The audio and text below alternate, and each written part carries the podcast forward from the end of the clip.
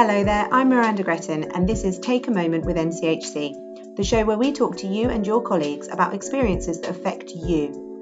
Listen on your drive between patients or in your downtime, whenever you get the chance to take a moment. In this episode, I talk to Alan Kirton and Stuart Michaels about emergency planning and safety within the Trust. I am Alan Kirton and I am the Trust's Emergency Planning Manager. And I'm Stuart Michaels, I'm the Trust's Health and Safety Officer. Thanks for joining me both. So, we're talking today about winter planning and safety at the Trust. And this is in response to something called Project S. Now, this was started in response to the tragic events of Sarah Everard and Sabina Nessa and the implications of the personal safety of women, reflecting that the NHS workforce is predominantly female um, and many work alone in the community and are shift workers. Why is Project S particularly important in a community trust setting? We, we have a, a large workforce, quite a high percentage will be females. And that's not to say males are any less vulnerable. Being a community uh, trust, of course, we have a very wide footprint. We have staff going into many different locations, not just ward environments, but obviously going to people's homes, care homes, where they are coming across very many different situations. And unlike working in an acute or indeed a ward environment where you've got other people around you, there's more scope for situations to occur I just want to emphasize at this point, though, if you're a community worker, that the likelihood of being uh, uh, assaulted or being attacked is actually relatively slim in comparison with suffering the indignation of getting lost or or your car breaking down. Um, so that's why we need to cover all of that as, as part of this today like I said, we, have got a very wide workforce and, and, we've got some very rural communities where our staff aren't, aren't so much going to be attacked by a person, they could be attacked by a horse or a sheep. So we, we need to give some, some basic safety advice um, and how to keep, you know, how to keep yourself safe. Part of the nature of the services that we provide is that it's literally for everyone in the community where members of staff don't know exactly who they're going to be turning up to see you know, they could be out in the sticks in the middle of nowhere, could be right in the middle of the in the city in the more deprived areas. So it's it's quite a big scope of of kind of issues that they could face. We did a survey recently um, about safety at work, and the majority of people said they were most concerned about lone working um, in the community, but also in our offices and inpatient units at our various healthcare settings. What sort of things are the trust doing, or could the trust be doing, to ensure that our sites are safe? From a health and safety point of view, when it comes to lone working or indeed working on any of our sites, we, we, we have an estates management program where we have an estates team who will rectify known faults. We do rely on on staff to be our eyes and ears, though. Whilst myself and the health and safety manager, Carl Ward, do carry out site inspections, it's a very very large estate that we have, so we can't be there all of the time. An inspection is a bit like an MOT; it's good at the time it's done. So we rely on people to to report. We do regular lighting surveys. Uh, we do them annually to make sure that our lights are still working. You know, when lights fail, when they malfunction, we do require things like that to be reported to the estates team. Insofar as lone working, we do have various systems in, in place. Uh, there are policies on this as well about making sure you have a buddy system. If you're working on your own, somebody should know where you are and should someone should know what your diary is. We have had failures in the past where it's on paper only, it's not actually being properly managed. So we do require staff to take responsibility for making sure that they, they know where their colleagues are and stay in regular contact with them. Additionally, we are rolling out a program using the Trust smartphones up until very recently, where we've identified a need for them, we provided lone working devices we're moving away from those now because frankly they're not being used. Staff don't like them. They're a bit cumbersome. So we're, we're looking at where every smartphone that the trust provides has a, an sos function. There's other, other things we have in place. We have on some of our sites we'll have cctv we have security patrols at some of our sites. But a lot of it's down to us down to us taking care of ourselves questioning things and, and reporting things you know just as you would at home treat treat the security of your premises keeping doors locked when you're on your own challenging strangers just because someone's walking around a building with a with a piece of paper in hand doesn't necessarily mean that they are entitled to be there. So we can do more to help ourselves to keep ourselves and, and the trust safe that's a good point. So if, if you as a, a staff member are going into an office that you maybe don't go into very often, make sure you have your badge prominent as well. It's if you show yours, then the person who doesn't know you knows that you're a legitimate staff member and they can let you in without feeling like that pressure to ask you. There are on occasions where I will visit a site and I'll be wearing civvies Um, as long as I've got my ID card, I don't usually get challenged. But on other times, I've walked into it onto site wearing business wear, but not had my ID card, and I don't get challenged. It's because I look like I work there. So we really want to get into a habit of ch- checking people's passes. And you know, if you're not sure, just, just ask them who they are. You know, if if the person looks like they, they they shouldn't be there, and you don't feel comfortable in challenging that person, then my my advice would be to withdraw and and find a colleague. So safety in numbers would would be the answer there it's what I always refer to as the basic rule of first aid. You know, you don't put yourself in in unnecessary danger. You know, you have to you have to look after yourself before you can look after others. Um, I think the main thing is just trying to plan ahead a little bit. I mean, it's not always going to be uh, possible depending on rules, but if you're going to be in somewhere like health centre by yourself, can you work rotas out so there's always going to be two people there? Um, it's just trying to, to think ahead a little bit and kind of thinking about what situation you can you kind of might be in. So you guys are doing periodic reviews for the sites. There's the safety and the security there that's being looked at. But out in the community, you don't have that. You're by yourself, potentially down dark country roads, uh, remote areas. What can we as a trust do? Not necessarily the individual, but what are we as a trust doing to support individuals who are lone working out in the community?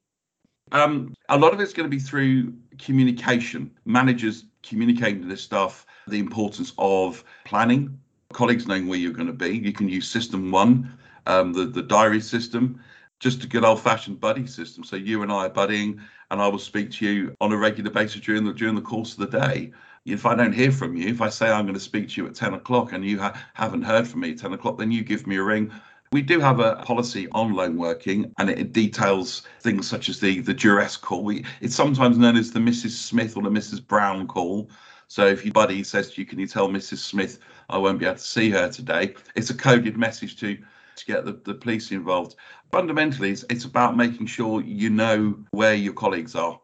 So it's making sure as well our staff have the right communication equipment, mobile phones at work, means of charging them up in the cars you were saying about having like um, coded messages like mrs smith and everything um, and those are great i think as long as everybody knows what the code is they obviously only work if you do. So that's another kind of point for managers isn't it? That if you are going to implement something like that within your team just make sure that everybody knows what those codes are. And the and the code doesn't have to be the one that's written in, in any policy. It can be your own code. It, it can be anything at all. Then can you just check my my my in tray for the blue folder? It can be absolutely anything at all personally, I would shy away from using names, Mrs. Smith or Mrs. Brown, because some people may not realise that is a coded message. They might think, actually, I've got to find a Mrs. Smith and cancel her appointment. Yeah, it's about uh, all sides knowing what that code is and using it appropriately. Just a couple of things that have kind of sprung to mind, and it was partly after SystmOne got mentioned is using things like that for red flags. And again, it's not always necessarily something malicious, which is often the way you kind of tend to start leaning towards when you're thinking about this stuff. But just having notes on there about things like have they got a dog that's likely to start nipping at your ankles? And if that's all kind of flagged on there, gives people a bit of kind of pre warning whether or not they should just go straight up someone's garden and risk getting bitten by a dog, or whether or not they stand outside and they've got a ring, stuff like that. And the other thing that it's useful to people be aware of is that we've got the out of hours on call system in place, five in the evening through till nine o'clock the next morning, and 24 7 weekends and bank holidays. And that's just a bit of a, a kind of reassurance to people that there is kind of help there if they need it. Um, so say if you're going into a situation that you're not sure about, you can can give them a ring, get some advice, some reassurance, let people know where they are. So if you're you're out in the middle of nowhere at some strange hour and you're not sure about something, that is there to to help you. And the on-call managers have got all kinds of contact details for for kind of everyone. There's that reassurance there that our members of staff shouldn't think that they are left on their own even when the, the hubs are closed obviously we cover a vast geographical area in Norfolk and a lot of it is quite rural, therefore terrible signal. There was a tip that I heard about where you change your answer phone message to be your location or like a, a contact for you so that if people hmm. ring you and you've got no signal, it will go through to your answer phone and they'll know where you are. So if you if your car breaks down for example and you've got no signal you could you could try that option. So there's things that we can do as well isn't there? Not just that the trust are providing for us and, and the things you're talking about are, are great but there's things that we personally all of the staff really can do to help keep ourselves safe. And you mentioned previously about reporting damage making sure that we are proactively telling you if lights are out. What else could staff do you know personally to protect themselves I mean, it's kind of going slightly off the point that you've just asked, but this is where our kind of risk management system is quite useful as well in terms of the Datix stuff. It's not always the most interesting or enthralling of things to start going on about Datix, but um, by making sure that they do that, that is how kind of learning comes from it.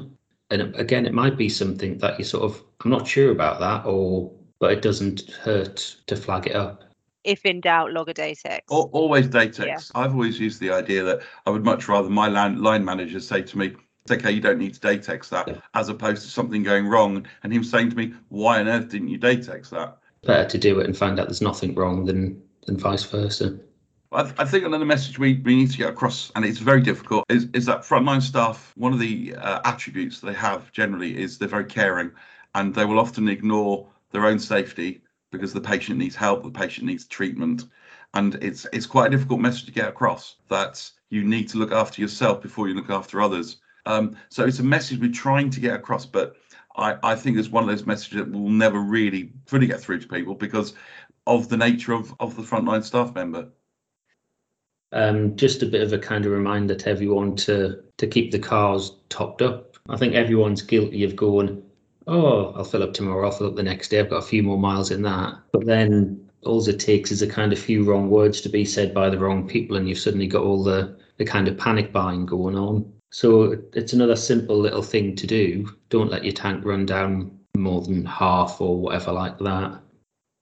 Um, when you are doing your notes at three o'clock in the morning because you've seen a, a patient, you've come out, um, you don't want to sit in the patient's home because everybody wants to get to bed.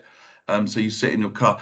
It's not a good idea if you're if you're in a less than salubrious area. It's not a very good idea to be filling in your your notes on your laptop in your car because obviously at night your your your laptop screen will illuminate the whole car and you become a little bit of a bit of a beacon. It's also a good idea to try and disguise yourself and again in less than salubrious areas being identifiable at night as a healthcare provider simply because undesirables will often see someone in a uniform and you could be a dentist you, you could be a midwife but they will assume that you're carrying uh, valuable equipment and valuable drugs it, it's about not making yourself a target it's all about keeping everything low key I was just thinking as you were talking, we we don't want to scare people with these conversations. I think it's important to to reiterate the message that having these conversations is to support staff to be safe. So it's really about Absolutely. trusting your instincts, planning ahead, knowing the options within your team knowing the contacts and just just keeping yourself as safe as you can. But you know just to reiterate that message that you gave at the beginning stuart. The, the analogy i can draw i would draw is, if you were going hill walking on the pennines or the lake district and you went um, at this time of year and you were wearing just a pair of jeans and a t-shirt and you had no map no decent shoes no no um, cold weather gear then you are more likely to come a cropper. Whereas if you plan for it, you have all the right equipment, all the wet, all the wet weather gear. Someone knows where you are. You have correct um, uh, navigation equipment. Then you are actually in a far superior position, and you're very unlikely to come to any come to any harm. It's about doing your risk assessment in advance. Now, that's not always possible if it's the, fir- if it's the first time you've met that patient. The patient's a new referral.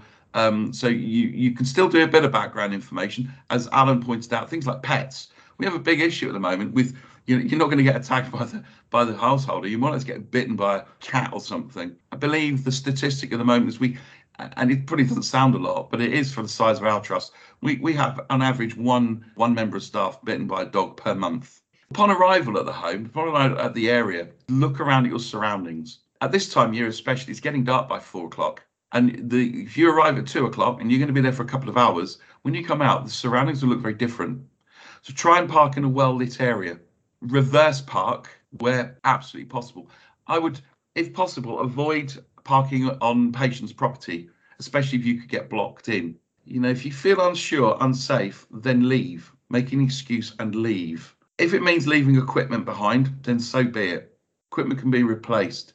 It's far better to leave the site and then checking with your manager. When you leave the site, this is where reverse parking comes in.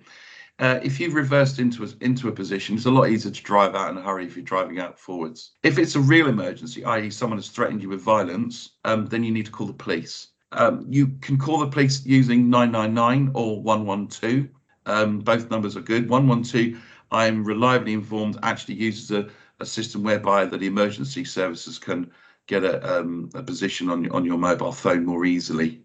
Again, I'm not trying to frighten people. This is all about just giving people some some basic information that's it isn't it it's giving people options and information and and actually that's what people have asked for in response to the survey the biggest response was that people wanted practical advice they also wanted where to go for more information. So, what I mean, just as a final thought, what are we planning to do as a trust in response to, to Project S specifically? Is, is there anything else that we're offering to staff? From a health and safety point of view, we, we will continue to support staff in doing these kind of events, as well as giving advice one to one where necessary. You know, for more specific advice, uh, I would I would refer people to to Norfolk and Suffolk Police for their officers to to, to give advice. Um, the only thing I was going to quickly mention, considering the time of year and everything, is all about the, the winter planning side of things and just what people can do to kind of help things with a bit then. Just some basic advice is things like following what you hear. If people are saying don't make unnecessary journeys, they're telling you that for a reason. And obviously, you know, the rule that's some of our staff, they haven't got much of a choice. But simple things like if you've got a job where you can work from home rather than drive out in the snow, do that. Um, have almost a little kind of survival kit for yourself, and not just for in your car, but um, potentially work as well. Um, especially people in our kind of inpatient units can't just look outside, see it's snowing, and then disappear off home. And by the time it is home time, they could be snowed in in worse circumstances bits and pieces of food. So you've got something to eat, something to drink, something to keep yourself warm, any medication that you might need. Because if you think I might get stuck somewhere for the best part of 24 hours or something like that, do you need something like that? So whether or not you keep that in your car or somewhere safe at work, just to kind of plan ahead with things like that. And the other thing is to um, register for the Met Office weather warnings. Um, so if you just Google literally Met Office weather warnings, there's a sign up thing where you can get emails through for it, and that'll ping something through. There's one just come through today that's going to be uh, very windy this weekend, so it just gives you a bit of uh, advanced warning of what might be happening. The old thing about being pre-warned is being prepared. So far, we, have talked really uh, mostly about when travelling in your vehicles, um, but coming up to Christmas is also worth pointing out that many people now there is we're not subject to any any any lockdown. They'll be taking people will be taking advantage of christmas parties going out and about on foot. There's certainly some precautions to, to, to be taken. Again it's it's just about making sure that you, go out with friends who who are reliable. You look out for each other. Be mindful of how much you're drinking. Be mindful of you know who you're with. Thank you both so much. I think that is all such great advice and it's it's advice that's good for not just staff but friends and family as well so people can pass those messages on just kind of one last point and it kind of kind of looks a bit more at the work i do and kind of the overall value of staff is that for the business continuity plans and everything you can do with that as soon as you start losing members of staff, that's everything break. So you can you can plan as much as you want for if IT breaks or equipment breaks or getting replacements for this and that. As soon as you lose your members of staff, it all falls down. So it is so important that we we do do take care for staff. Thank you for listening to Take a Moment with NCHC. If you've enjoyed this podcast, please visit the podcast intranet page to leave a comment and for details of our other episodes. You can also follow NCHC on all social media channels.